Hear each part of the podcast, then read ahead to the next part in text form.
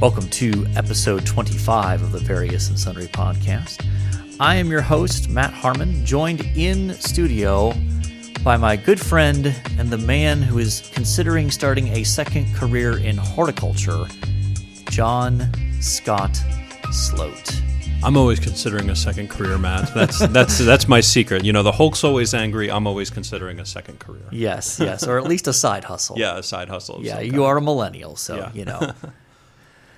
so how's how's the uh, how's the last week been since we since we recorded? What's going on in the in the the life of John Sloat? Goodness. Um, did uh, did some did uh did some tiling this weekend? Did a backsplash for a that. friend. Yes, yes. Um, so that was it was good to work with the hands again. Uh, get that done. Uh, continue to water and grow grass. yes. Um, And you're you're encouraged by what you're seeing. Yeah, yeah. So it's starting to grow a little bit thicker. You know, it's starting to those thin blades are spreading out. Not that I want to get into minutia of my grass growing escapades. We need to get pictures up on Facebook. We kind of mentioned that last week and didn't follow through. We'll, so- we'll get there. We'll Okay. get there. And then uh, and then we finished a book at uh, book club this week, or at uh, reading group. Yes. Sorry, I don't want to call it book club. Reading group this week. no. Yeah, that was good. We finished. Uh, uh, is it Daniel Firth? Da- David, David, David. David Firth. Firth is the last name we know, including The Stranger. Very, very good. excellent. One of the one of the best ones that I've read in that series. Just very helpful in terms of understanding the uh, former prophets. So Joshua, Judges, First and Second Samuel, First and Second Kings. Yeah. And how uh, how was your Father's Day? Well, I'm going to save that Okay. uh, for later in the show. Can you give me just an overall sort of impression? It was very good. It was, it was very, good. Okay. Yes, indeed. Yes, indeed. And um, so I, I can't top the backsplash uh, that, that that you helped put up, but I did some around the house projects, and as anyone who knows me, uh, I I have no skills or affinity towards those sorts of things. So I was very proud of the fact that I was able to replace the screen in the screen door to our deck. Oh, in the back porch. Yes. Oh, So it had some some holes in it from our beloved dog Luther, who is no longer with us, and Mm. so replaced the screen in that. So I was uh, pleased that I was able to pull off that task with with minimal frustration and no injuries. Okay. To to you or others. Yes, correct. And how how is the tree doing in the backyard? The tree is doing well.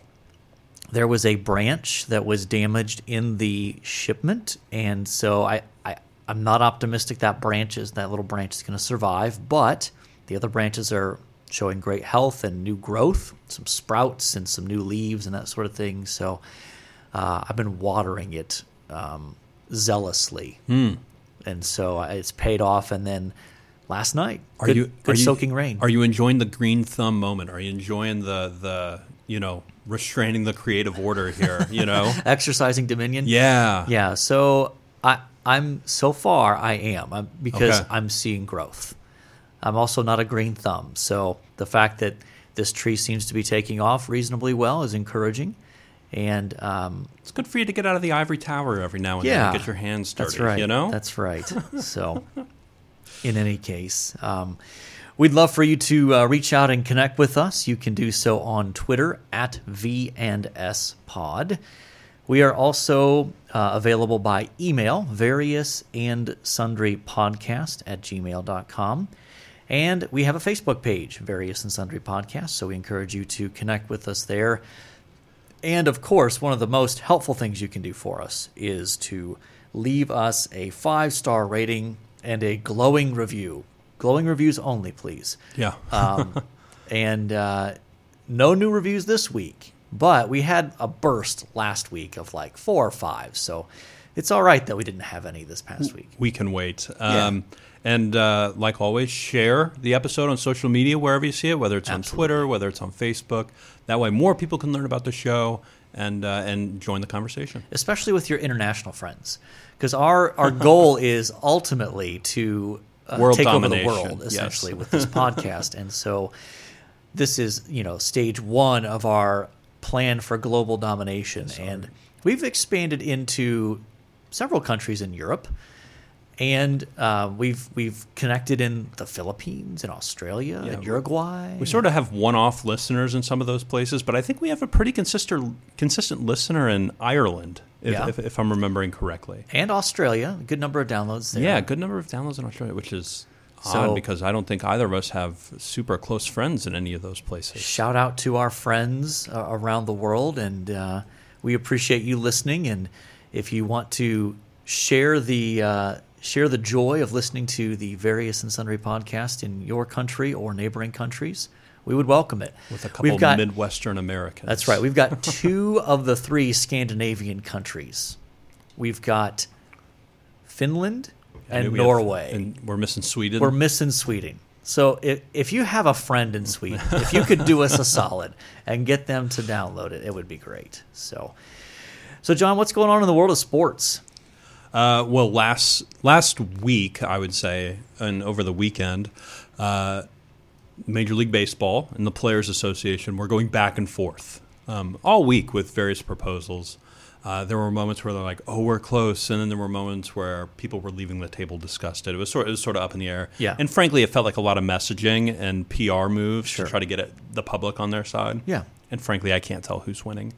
But uh, the players rejected the owner's most recent proposal, and so the commissioner has now come in and says, "I'm going to force you to play 60 games this year." Yeah. It looks like uh, they're going to start spring training uh, July 1, which is very exciting. So that's just a couple weeks away. And uh, and the regular season is going to start end of that month, 24th. So uh, we will have some baseball. You know, not knock on some wood, but but uh, we'll have some baseball. Uh, and I think the bigger question is, what does this mean for the negotiations between the players' union and uh, Major League Baseball next year when they're trying to uh, write up a CBA? So Yeah. that should be a dumpster fire, and uh, we'll be following it closely here at uh, at the various and sundry uh, sports network. So Indeed. Indeed. We've also got some uh, uh, NBA news in terms of the plan. The, the plan is still moving forward, from what I understand. Is that correct? But there's still a lot of uh, uncertainty on the player end when it comes to um, the willingness of players to participate and safety concerns, and in particular, the whole quarantine piece of like, we're going to get I saw some number of something like 1,500 people total by the time you get teams, support staff, and even just the like hotel workers and, you know, food services and all these the sorts of media down there, yeah. Yeah, though I, I bet there won't be much media down there. I, I, I mean, Well, they're going to need some cameramen and some different some different Right. things like that. Certainly, you could do lots of things from from a home station and watch the game on television. Correct. Right. Correct. So, it'll be interesting to see how that all shakes out. And uh, there's a growing concern about college football as more and more players uh, are are testing positive for COVID as they've Yeah. returned to workouts. And so that's an interesting dynamic when it comes to the uh, trying to sort that out. There's I read different stories, and on the one hand, some some stories are like, yeah, we're going to start August 29th and have a full schedule, just not you know full stadiums. And then I see other stories where behind the scenes, you know, officials at different conferences are saying, I'm not sure we're going to play it all this fall versus Yeah. maybe we'll push it back into the spring. That that that idea of not playing football has really been growing. I think the first person I heard say it was Kirk Herbstreit at that uh, ESPN, and he said it probably a month or two ago, and, and he's gone underground. Like, yeah, just haven't heard from the guy because that opinion was just so so unpopular. Right. That that he's in hiding. You know. Um, and uh, and but now you're seeing some more voices come out and begin to say, actually, maybe. Right.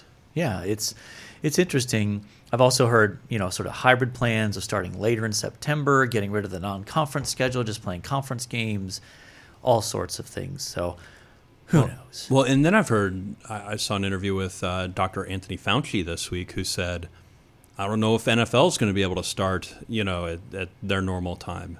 And I'm thinking, well, what about baseball and basketball? Why, why, why can't football start in the fall, but for whatever reason, baseball and basketball can get going. I don't know. It's so it's so interesting. And then you had President Trump saying, um, basically to the NFL, you can safely ignore Dr. Fauci and and just run along now. Just keep moving forward. He's not he's not going to shut down the NFL. So No, so who knows? What a world we live in, John Sloat. yeah, it's it's a fascinating world, and that's that's what I'm going to say about it for now. That's all I'm going to say. Well, I mean, just stop to think about this. I mean, 2020, what a crazy year. And that's when this podcast started. Like when we started this podcast, the world was essentially normal, right?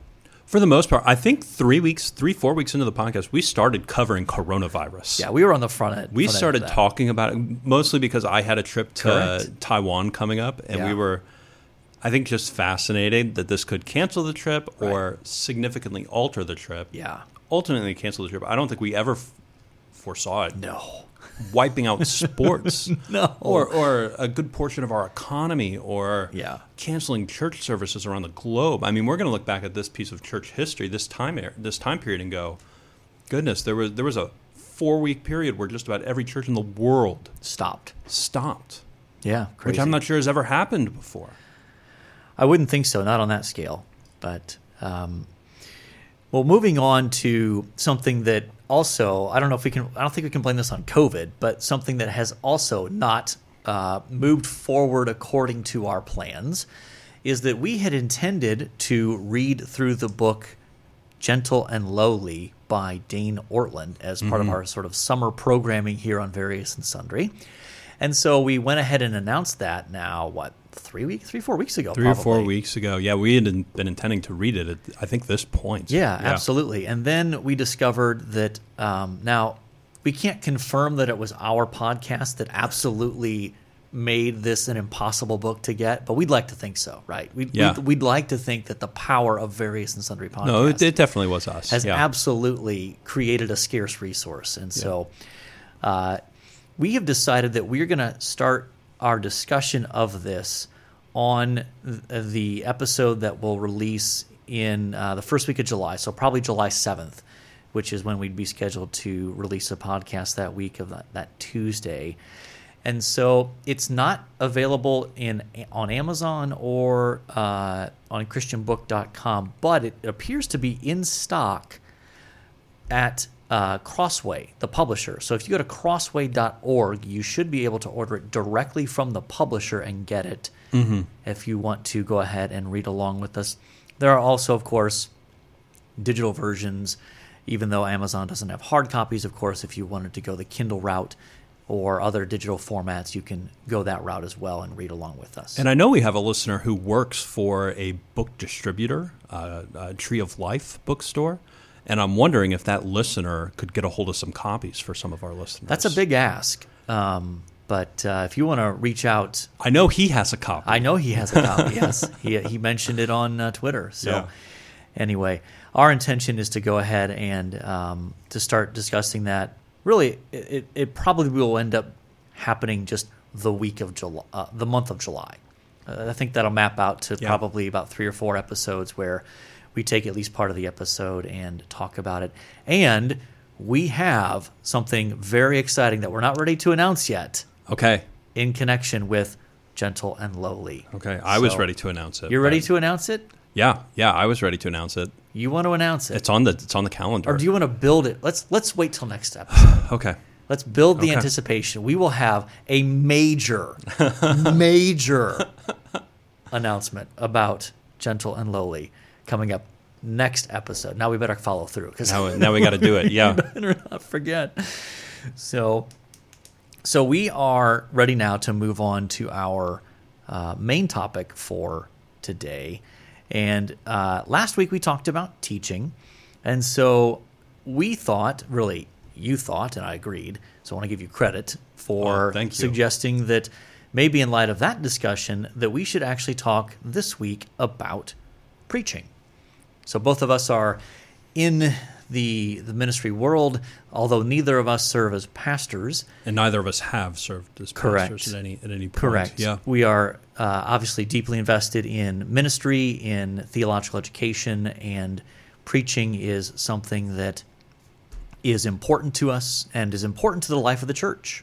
And so we thought it might be uh, helpful for us to talk about preaching a little bit. And so um, let, let, us maybe start with this. When you think of what is it that makes good preaching, like as you think about characteristics, I'm not asking for a definition here, but as you think about when you're looking for what are some characteristics that demonstrate that preaching is good. So what what, kind, what comes to mind when you think about that? Yeah, yeah. Um, I usually think of uh, something that, that as the preacher is working through a particular passage, that I can see that it that what he is preaching naturally rises up out of that text. Okay. Um, if he's working through uh, a section of Paul's letters, something that rises up naturally, and something where he turns that and points uh, to Jesus Christ and shows him as glorious and beautiful. Um, that the, that's the other element. Those are probably the two main elements I'm looking for. Okay. Show me Christ as beautiful. Let this rise up naturally out of the text. Those are probably those are probably the two main things um, that I'm that I'm concerned with as I'm Mm-hmm. as I'm listening to good preaching. And one of those um, you would call uh, raising affections for Christ, which I which I actually think is something you pull from Jonathan Edwards probably. Yep. Uh, and uh, and so that's the I got that from you. I've, I've picked that up from from discussions with you over the years. Um, what Yeah. what are you looking for beyond those things? Sure. And uh, I'll I'll just mention in passing, I and I don't think you're saying this, but I want to make sure our listeners don't hear this. I, that's not unique to me in terms of that goal of raising affections. Maybe that Sure. expression particularly. Um, I don't know where I picked that up or if I sort of crystallized that, but in any case, um, just wanting to clarify that that we're not claiming that I created that idea or anything like that. So Sure. Except for the trademark, right? Um, yeah, yeah, I want the yeah, trademark on the yeah. phrase. So step off if you're going to start, you know, Pay him money that, anytime yeah. you use it. yes. Exactly. But uh, in addition to those two areas of sort of faithfulness to the text and raising affections, I think there needs to be a prescriptive, not merely a descriptive force to the message, such that it's not just merely describing what the Bible says Mm-hmm. and then just leaving it there. But there needs to be a prescriptive, a call for a response. There needs to be a call for the listener to respond in some way because this is ultimately God speaking through scripture, not just a well, the ancient, you know, the ancient early church believed this. Isn't that interesting? Kind of thing. As if we're just m- merely doing description, right? Yeah. As if we're doing nothing different than describing ancient Egyptian religion. So, so when I hear you say that, that there needs to be a prescriptive element, part of me is hearing that the, the preacher is preaching and then says, therefore, go do this. Is that what you're talking about, or is it is there more nuance than that? Um, I, I wouldn't, I wouldn't narrow it down just to do this. Okay. I would say, therefore, this is how you should respond, because I think our response is broader than just do this. In okay. terms of flesh this- that out a little bit. Well, and here comes the shameless plug for my book, Asking the Right Questions, because this gets into the application piece of of personal application of Scripture, but also thinking about preaching. Is that um, when we think of application, I think you need to take into account what does God want me to think or understand. Mm-hmm. So there's a content piece there. There's a what is it that God wants me to understand about him, about the world, about me, etc. Then there's a the, the second one is what does God want me to believe or to put my trust in, to put my hope in, to put my confidence in that that's moving from the realm of there's truth in a sort of intellectual context to a what is it that I'm actually going to base my life on in terms of beliefs sure. Okay. And then third would be uh, what does God uh, want me to desire? So getting a little bit at that affections piece. What does God want me to long for? What does God not want me to long for? And that touches on the emotions piece, Yeah. but it's deeper than that. It's it gets at inclinations and desires and, and attitudes, uh, sort of uh, questions to sort of think about. And then finally, based on all of that, what does God want me to do? Because if you just have actions, and they're not rooted in those uh, deeper level transformations of what does God want me to think, believe, and feel, you're in a very real danger of creating Pharisees who conform external behavior to certain standards but have no heart transformation. But have nothing internal that's, Correct. that's churning out those desires and actions. Correct. Yeah. So when I talk about uh, uh, good preaching being prescriptive, it, it should call for a response that that touches on those different elements. Not every message has to hit all four of those, but um, I, I want to be clear that good preaching doesn't just have the therefore here's three things to do this week. So, so just as an example, if you're preaching through uh, Ephesians 1 3 to 14, where, where it's discussing uh, what God has done in salvation, what Jesus has done in salvation, what the Holy Spirit has done in salvation, um, w- one response that the preacher could call for is worship God. Look, look how lovely this is, even though you were mired in sin. Worship God. Look how beautiful this is. Yeah. Yeah. Be intentional about turning your thoughts away from the lesser things of this world that capture your affections and turn them instead to these greater realities. Take your mind off the, you know, small by comparison, the the, the difficulties and frustrations of this world and turn your attention, your mind's thoughts, your your feelings towards the greater spiritual realities that God has accomplished for us through his son Jesus. So is there a do piece in that? Well, well, it could end up being something like that of I need to be intentional about reminding myself. So once a day I'm going to read back through Ephesians 1 this week Yeah. to get that in my brain again. So that's a that's an action. But I, I want to make sure that we're not just getting into the here are three things you do this week kind of mentality of application.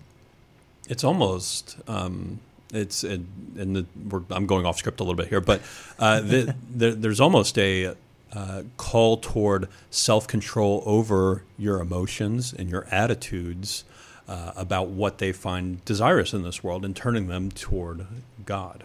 Absolutely. And I believe that that's part of what the Holy Spirit does in the life of the believer. That Yeah. when you look at Philippians 2 12 and 13, uh, where it describes how we're called to work out our salvation with fear and trembling. And then Paul says, For God is at work in you, both to will and to work for his good pleasure. So part of what the Spirit does in us is to give us the right desires desires for good things, holy things, righteous things that become so strong that they overcome natural sinful desires for evil things. I think we, I- I, I think it was a former pastor we had who said this was the uh, expulsive power of a new, uh, of a new beauty, maybe.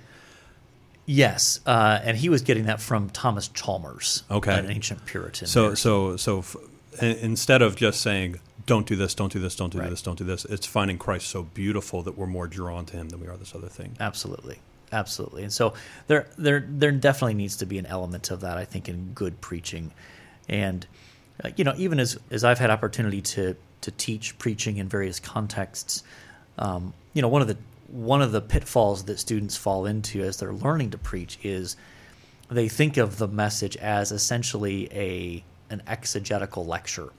Yeah. Now's the time where I tell you all the cool things I learned about this text.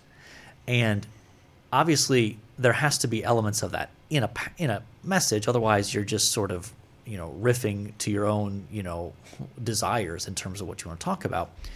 But um, making sure that there is a um, that there's an element that is recognizing that these are God's words spoken to God's people today, and there needs to be a response in light of that. Uh, any anything else that goes into good preaching that that, that well, comes I, to mind? I think both of us are are uh, committed to what what's often referred to as expositional preaching. yes. which is often contrasted with topical preaching. So, just to give a, a basic distinction, expositional preaching is an attempt, uh, is a form of preaching that seeks to expose the meaning and the significance of a text. And so that's kind of a, a basic definition. Whereas, uh, I'll, I'll expand on that in a minute. Whereas topical preaching tends to be more of here are three principles for this topic, you know, or it might be um, we're going to do a series on prayer, and so prayer should be in private. So there's a whole message on prayer in private, and you pull a whole bunch of different texts and organize them according to some sort of structure that you make.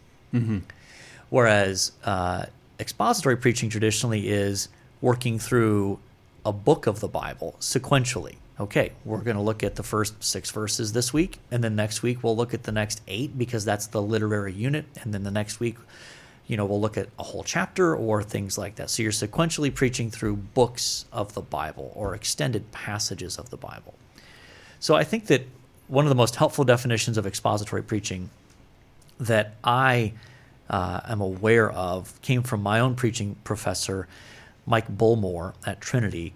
And he used to define it as essentially uh, expositional preaching is when the content, intent, and structure of the passage shapes or determines the content, intent, and structure of the message. Yeah. So it sets guardrails on what you're going to talk about. That's so different from what we normally hear, right? Um, how do you craft the message? How do you do this? How do you how do you how do you build this? But but when you do that, it allows the scripture to actually guide your message. Correct, correct. And uh, for me, one of the eye-opening pieces of that was was not just content, but the the two last pieces of the intent. Mm-hmm. Is this passage intended to encourage, to warn, to like inform to remind like thinking in terms of those categories mm-hmm. that it's not not just sort of informational but more there's a there's a there's a thrust behind it. Why is god saying what he's saying here? And then structure that meaning is often communicated by structure in the biblical text. And so while there are certainly exceptions to this there absolutely should be a sense in which the the structure of the passage shapes or determines the structure of the message because the structure often reveals to you what are the main emphases in the text rather than just reading through a passage and, and, and thinking, ooh, I'm really interested in predestination and this passage mentions predestination. Well, that may not be the main point of the text. Yeah. It might be used as a sort of corollary or as a sort of supporting argument to something else, but you get latched onto your pet topic there and you build this whole message out of out of that one word or phrase and ignore most of the rest of the passage, that's not really expository preaching. And and you might even be right. You know, you, you, right, you, might, say you might have that category com- correct. You're just using the things. Yep. incorrect uh, incorrect text uh, to, in order yeah. to prove that point. Yeah. So um, when you think about the contrast between expositional preaching and, and topical preaching. Um, what are some of the benefits that you think of in terms of expositional preaching for both the church or even the, the preacher and the pastor? Yeah. What What are some of those? If someone says to you, "I'm not sure about this," tell me what good things come out of expositional preaching. Well, well, so, some of the benefits are uh, you, you, are able to read the books and make your way through the letters of the New Testament or the books of the Old Testament as they were intended to be read. Right, uh, uh, going going straight through them, you're not missing anything. Uh, you uh, it keeps it keeps you from avoiding difficult passages. Yes, and uh, it it it allows things to come up naturally. Um, when you're just like, well I'm going to pick this topic and kind of run after it. Yeah. Uh, you know that that could be um, something that you're running after that that may not be helpful to your people, or somebody may feel uh, particularly targeted um, yeah. yep. in, in your uh, in your congregation or your church. Whereas with expositional preaching, you're just sort of walking through, um, and you just go, "Well, I picked the book, and we're we're making our way through it, and this is what's come up." Sure. Uh, and particularly when working through Paul's letters, those are written to real New Testament churches that, that exist. Mm-hmm. And what's interesting is a number of the problems that they had are similar to the problems that we have right. Uh, in the life of the church. Sure, it looks a little bit different, mm-hmm. uh, but they are very similar. And so, and so that's that's one of the benefits, right? Is we're working through and seeing problems in these churches that we're having in our own churches and how Paul dealt with those. Correct. Yeah, yeah. I think um, this is my way of saying it perhaps more sharply than it should be said. But oh my, my, my general yes, uh, hot take alert here. But my general conclusion is that expositional preaching allows the Bible to set the agenda. Topical preaching allows the preacher to set the agenda. And I think that that is a dangerous thing. A steady diet of topical preaching where the preacher is setting the agenda. I think it becomes very easy for all of the uh, blind spots and all of the hobby horses of the preacher to be on full display Yeah. and to avoid difficult subjects, difficult texts, because you just never choose to preach on them.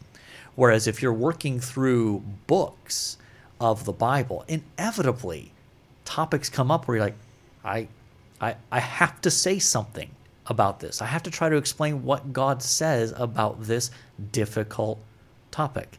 And um, this is not to say that there should never be topical preaching, but I do remember having a professor in seminary who would say, it's okay to preach a topical sermon once or twice a year and then repent immediately afterwards. and he was joking, but Yeah. it, it got the point across of, yeah, I can see some scenarios where it's appropriate to preach topically, and but as a steady diet, it should not be what you're feeding God's people. And I, I would argue that not all topical sermons are created equal. Correct. Um, so, uh, for instance, I've been a part of churches that have done a topical series as we looked at uh, the the role of the Holy Spirit, right? And Yep. so we'll take John chapter three and preach through that passage about the Spirit. It's topical, but it's also expositional because it's looking at a singular passage. Correct. So the so the broad topic has been determined by something other than the biblical text. Mm-hmm. Yet, even once you've identified, our church needs to have a better understanding of the Holy Spirit. Admirable, great, important, wonderful. But then when you start to, to, to think through, okay, so what should these four messages, six messages, whatever number you're going to do, what should they look like?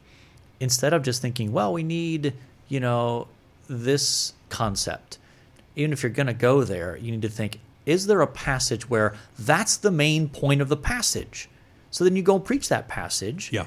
and use that to emphasize that component of the ministry of the Spirit or something like that. So I do think that there is a way to essentially merge those so that if you feel like we just need focused, directed teaching on this subject in our church, that you can do that oftentimes expositionally by picking key texts that make that the main point of the, that are the that has that as the main point of the passage. And that feels very different to me than here's here's four ways to be a better dad, or here's Yep. four ways to parent your kids, or with one text from Nehemiah, one text from Matthew, Oh, yeah. one text from Leviticus, and two texts from Ephesians mm-hmm. yeah. that you've just sort of pulled together. those feel very different to me. Absolutely. Absolutely. So um, let's, we've got a couple more minutes. I think we can talk about this before we need to wrap up. But um, here's a question that always comes up in, in seminary classes and, and, and among preachers is how much should you show your work in the text? In other words, how much do you sort of pull the curtain back and explain to your hearers how you reached certain decisions or how you came to certain interpretive conclusions? So, what are your initial thoughts on that as you kind of hear those discussions? Like, Yeah. how much do you want the preacher to sort of walk you through as a listener? Well, there are four options on this, or three, or this phrase can be understood in, in three different ways. And based on this, I think it should be understood this way. Yeah, I think it depends, uh, and and I think I think the temptation of the seminary student, and I know this was my temptation in seminary was Yeah. to show all my work all the time, and and and truthfully, that that became more about me in Yes. in the preaching than than about me communicating God's word to His people, um, and so I think I think that's that's one pitfall there of of showing all your work. Right. Um, I think I think it depends on the passage. If the passage is contention, contentious or difficult to understand, I think you got to do a little bit more showing of the work.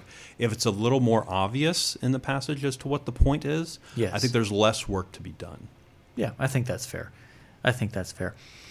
And I I agree that th- th- there needs to be a balance struck because here's part of the challenge. For most people who are sitting in church every Sunday or, pretty, or regularly hearing sermons, they never end up taking a class on how to interpret the Bible.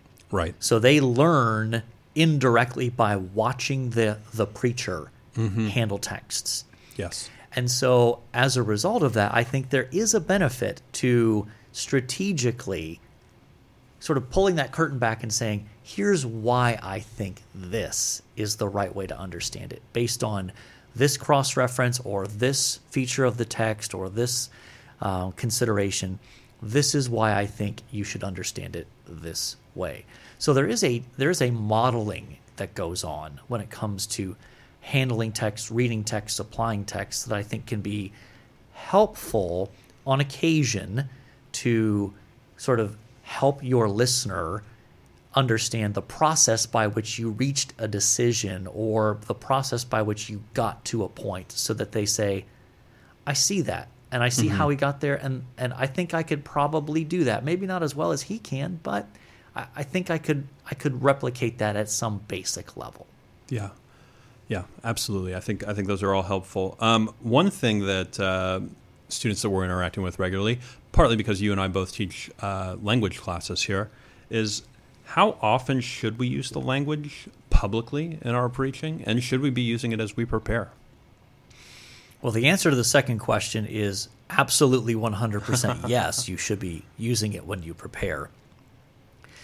The, uh, the question about how it shows up in the message is more complicated because I think far too often well intentioned individuals want to show their work in the text and they want to as a way of sort of building credibility with their hearers use expressions like well in the greek it says this or in the hebrew it says this. And while i'm not opposed i'm not saying you should never say that. Mm-hmm.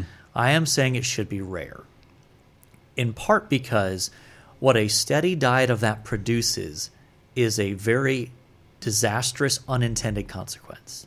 Because what that produces ultimately, if you get a steady diet of that, can be, especially among people who haven't had an opportunity to, to study, is, well, I apparently can't read the Bible Right. in it my, can't be in my in my English translation. I can't trust my English translation because every week the pastor's saying, "Well, actually, in the Greek it says this," not what your English translation says. Yeah. And so you're unintentionally creating a distrust in the Bible by repeatedly, well, in the Greek it actually says this. Mm-hmm. Now, I think there are ways to um, navigate that because there are times where, regardless of which trans- English translation you're preaching through consistently, you're going to disagree with maybe how they've translated a phrase or something like that. It and, happens. and language is going from one. It's it's very difficult to translate the Bible. it is. There's it not one to one equivalency. And I think Yeah. I think one of the more helpful ways to try to navigate that that that doesn't undermine trust in English translations is to say if you disagree with say let's say the ESV is your standard preaching translation. And let's say you think based on your study of the Greek text or even working in the commentaries you come to the conclusion I don't think that that expression was translated the best it could have been. Well, is there another English translation that actually captures the sense that you think is more faithful to the Greek text or the Hebrew Yeah. text? And to say something like, actually, I think the you know the the NIV captures the sense even more clearly when it translates it like this, or I think the New American Standard actually gets the nuance here when it says this mm-hmm. to help build rather than destroy trust in English translations. So I think that there's uh, way, there are ways to do that without making it feel like you're just trying to parade your knowledge Yeah. in front of people by referencing Greek and Hebrew. And you don't want to do that because then, then that ultimately becomes about the preacher, not about Absolutely. not about the hearing of God's word by His Absolutely. people. Absolutely. Um, so, so Doc, uh, what what resources do you recommend on preaching? If, if if somebody's out there that's like, maybe I want to preach, or maybe I just want to learn more about preaching, Mm-hmm. what what resources do you recommend? Sure. let me just say before we give these recommendations, and these are going to be, for, I think many of these people will be recognizable names as we give references. And we, we live in an age where you can go online and listen to almost anybody you want to in terms of preachers, right? Yeah. So if you're, you know, if you're big fan of Tim Keller, you can go online and find Tim Keller sermons. If you Yeah. love John Piper, you can do that. But I I think it's important to stress that although your local preacher, your the the preacher, the pastor at your church likely does not have the sort of preaching gifts that those men do, they do know you. Mm-hmm. And they are well positioned to know your local congregation and to be able to apply the biblical text more tar- in a more targeted fashion to your specific context. So don't don't become one of those people who's like, "Oh gosh, I just I just want to listen to all the famous preachers and Sure. and don't sort of submit myself to this to the faithful consistent preaching of God's word by someone who has no reputation outside of their local congregation. Yeah, I- would I would add to that if you, if you're a person who enjoys listening to, to preachers from, from around the nation or around the globe, uh, I, I think I would and and you find yourself at church on Sunday morning going like, oh my goodness, this guy's what a hack, you know? Right. Uh, I, I would encourage you to stop Yeah. listen, listening to so many preachers and begin a discipline of uh, asking uh, of going through the sermon and going, okay, what in what ways am I thankful for this message, uh, and how can I respond to this message, uh, Absolutely. and what is being preached, and, and I think you'll see an affinity grow for your local preacher. And Agreed, agreed. And just you know, cut your cut your pastor, a, you know, some slack. It's very difficult. hard, Yeah. especially when you're doing it every week. You know, Yeah. it's it's hard. you and I have the benefit of dropping in Yeah, a yeah. couple times a year. Yeah. I, I'm in a great situation where, as part of the preaching team at, at our church, I can, you know, as we're talking about preaching series, I'm often asked, well, Matt, what, what passages, what, are there any passages you like to preach in this, in this book or in this series? And I get to cherry pick the ones that I like or the ones that I've Yeah. already preached or the ones that I'm most familiar with. Or sometimes I do get the, this one's really challenging. maybe, maybe the New Testament prof could help us with this one. Yeah. So, in any case, um, let's work through a couple of these resources real quick. Um, of, I don't know that we have these in any particular order, but we're going to start with with your boy Tim, Keller, and I did not put him on the list. I will say. Yeah, yeah, So, that's fair. That's Tim fair. Keller on preaching or preaching. I think it's just called preaching. Um, Bryan Chapell has written a book called Christ Centered Preaching, which is well known for what the title suggests of how to make the move to Christ, how to connect every passage to the gospel in some legitimate fashion. Yeah, classic text. Yeah. Yeah, John Piper's got two there. One is the classic, eh, The Supremacy of God in Preaching. That's been out for probably 25, 30 years at least by now. And then recently published a book called Expository Exultation. Yeah, I think I just got that. So that's a new book within the last Yeah. year, I think, which is a little thicker and probably has more comprehensive uh, discussion of his approach. And then lastly, uh, Sidney Greidanus is well known for his material on preaching Christ from the Old Testament. So that would be the starting place, the book Preaching Christ from the Old Testament. But he's also got Preaching Christ from Genesis, Preaching Christ from Ecclesiastes. So he's Yeah. got some sort of individual. His stuff is regularly helpful when working through Yeah. the Old Testament. I would I would also add uh, John Stott's preaching book, uh, Yep. Between Two Worlds, um, Yep, is, is good. quite good. Yeah. Absolutely. All right. So are we ready to move on to our athlete here, number 25? Sure, sure. Who do you like, or who who do we have? Why don't you Why don't you walk us through? Yeah, so we've been in a bit of a baseball uh, groove here, and of course, uh, first one there is Barry Bonds. Yeah, polarizing. Very polarizing, indeed. Um, less polarizing and less well known because he played, you know, seventy years ago almost. Yeah, sixty years ago. he almost ago. played for twenty five That's years. right. Look at that. Wow. Um, a man named Harmon Killebrew. yeah, I hear he was feared at the plate. Well, he hit 573 career home runs. That that's nothing to sneeze at. Yeah, he played for twenty one years though. Yeah. Well, still though, I mean, Yeah, I, it's hard to hit home runs, just like it's hard to preach every Yeah, that was before Yeah. the you know the steroid era and that kind of thing. So, um, from the world of the NBA, Vince Carter, half man, half amazing. half man, half amazing. I love Vince Carter. Yeah. He was great. And from the NFL, Richard Sherman. Yeah, no.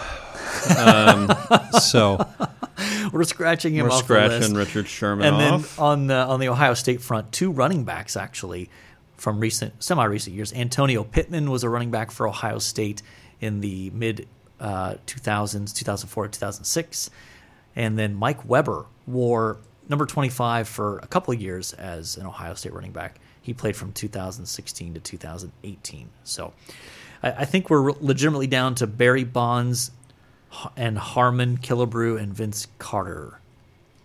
I kind of want to pick Harmon Killebrew. I do too. Yeah, let's go Harmon Killebrew. I like that. Harmon Killebrew. Let's do it. Okay.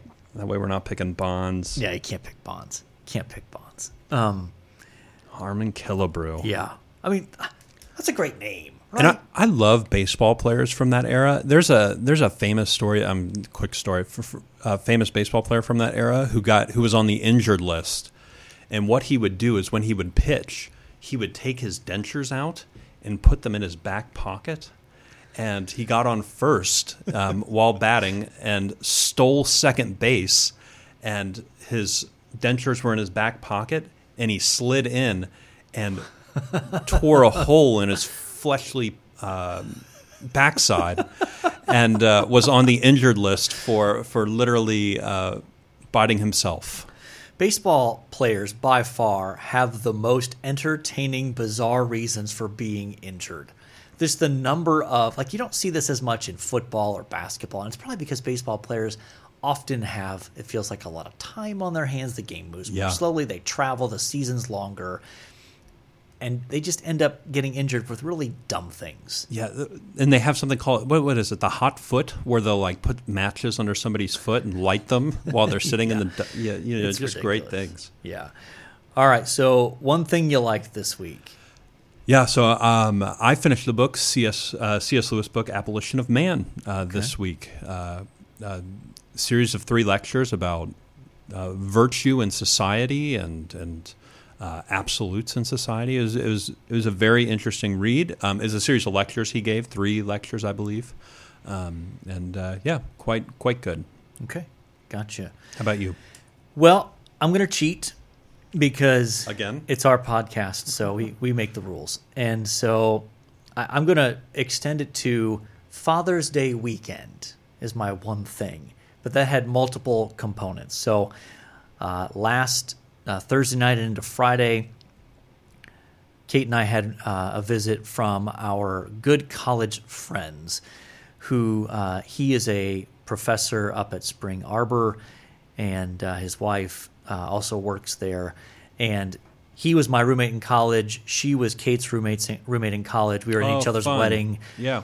And what's fun about hanging out with Rich and Lori is the fact that even though we think very differently theologically, like if you kind of ran down a checklist of of, of theological commitments, we would be on opposite pages uh, in many places. We have the most enjoyable conversations and discussions about those kinds of things, about culture, about uh, all sorts of things going on in the world, and and even when even though we see them essentially once a year, we pick right up where we left off. Oh, and that's It's just a, a great time with them. So, very much enjoyed spending time with them.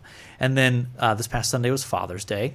Which you are a father. I am, and uh, my wife and kids did a great job of of celebrating that. Um, in sort of culminating with this scrapbook that they had created Hmm. um, that was very meaningful and, and, and appreciated. So uh, grateful for that. So that's my Father's Day weekend. One thing I liked. That's So- awesome. Yeah. So yeah, but I think we are ready to uh, proclaim mission accomplished here. Yeah. yeah, episode twenty five. Yeah, episode 25, a quarter of a way to 100, and almost halfway through a year. Yeah, who'd who'd have thunk? Yeah, we, we initially thought that maybe we would do one every other week. So we we've started strong. Let's hope we hope, let's hope we can sustain this pace. I think we've we've ar- arrived at a habit. You know, Yes. 20, 21 times to form a habit. You know, we've we've we've arrived. Yeah, so hopefully the content will uh, sustain us Yeah. as we move forward. But in any case, uh, we're going to call it mission accomplished. And so uh, until next time, the Lord bless y'all real good. Later.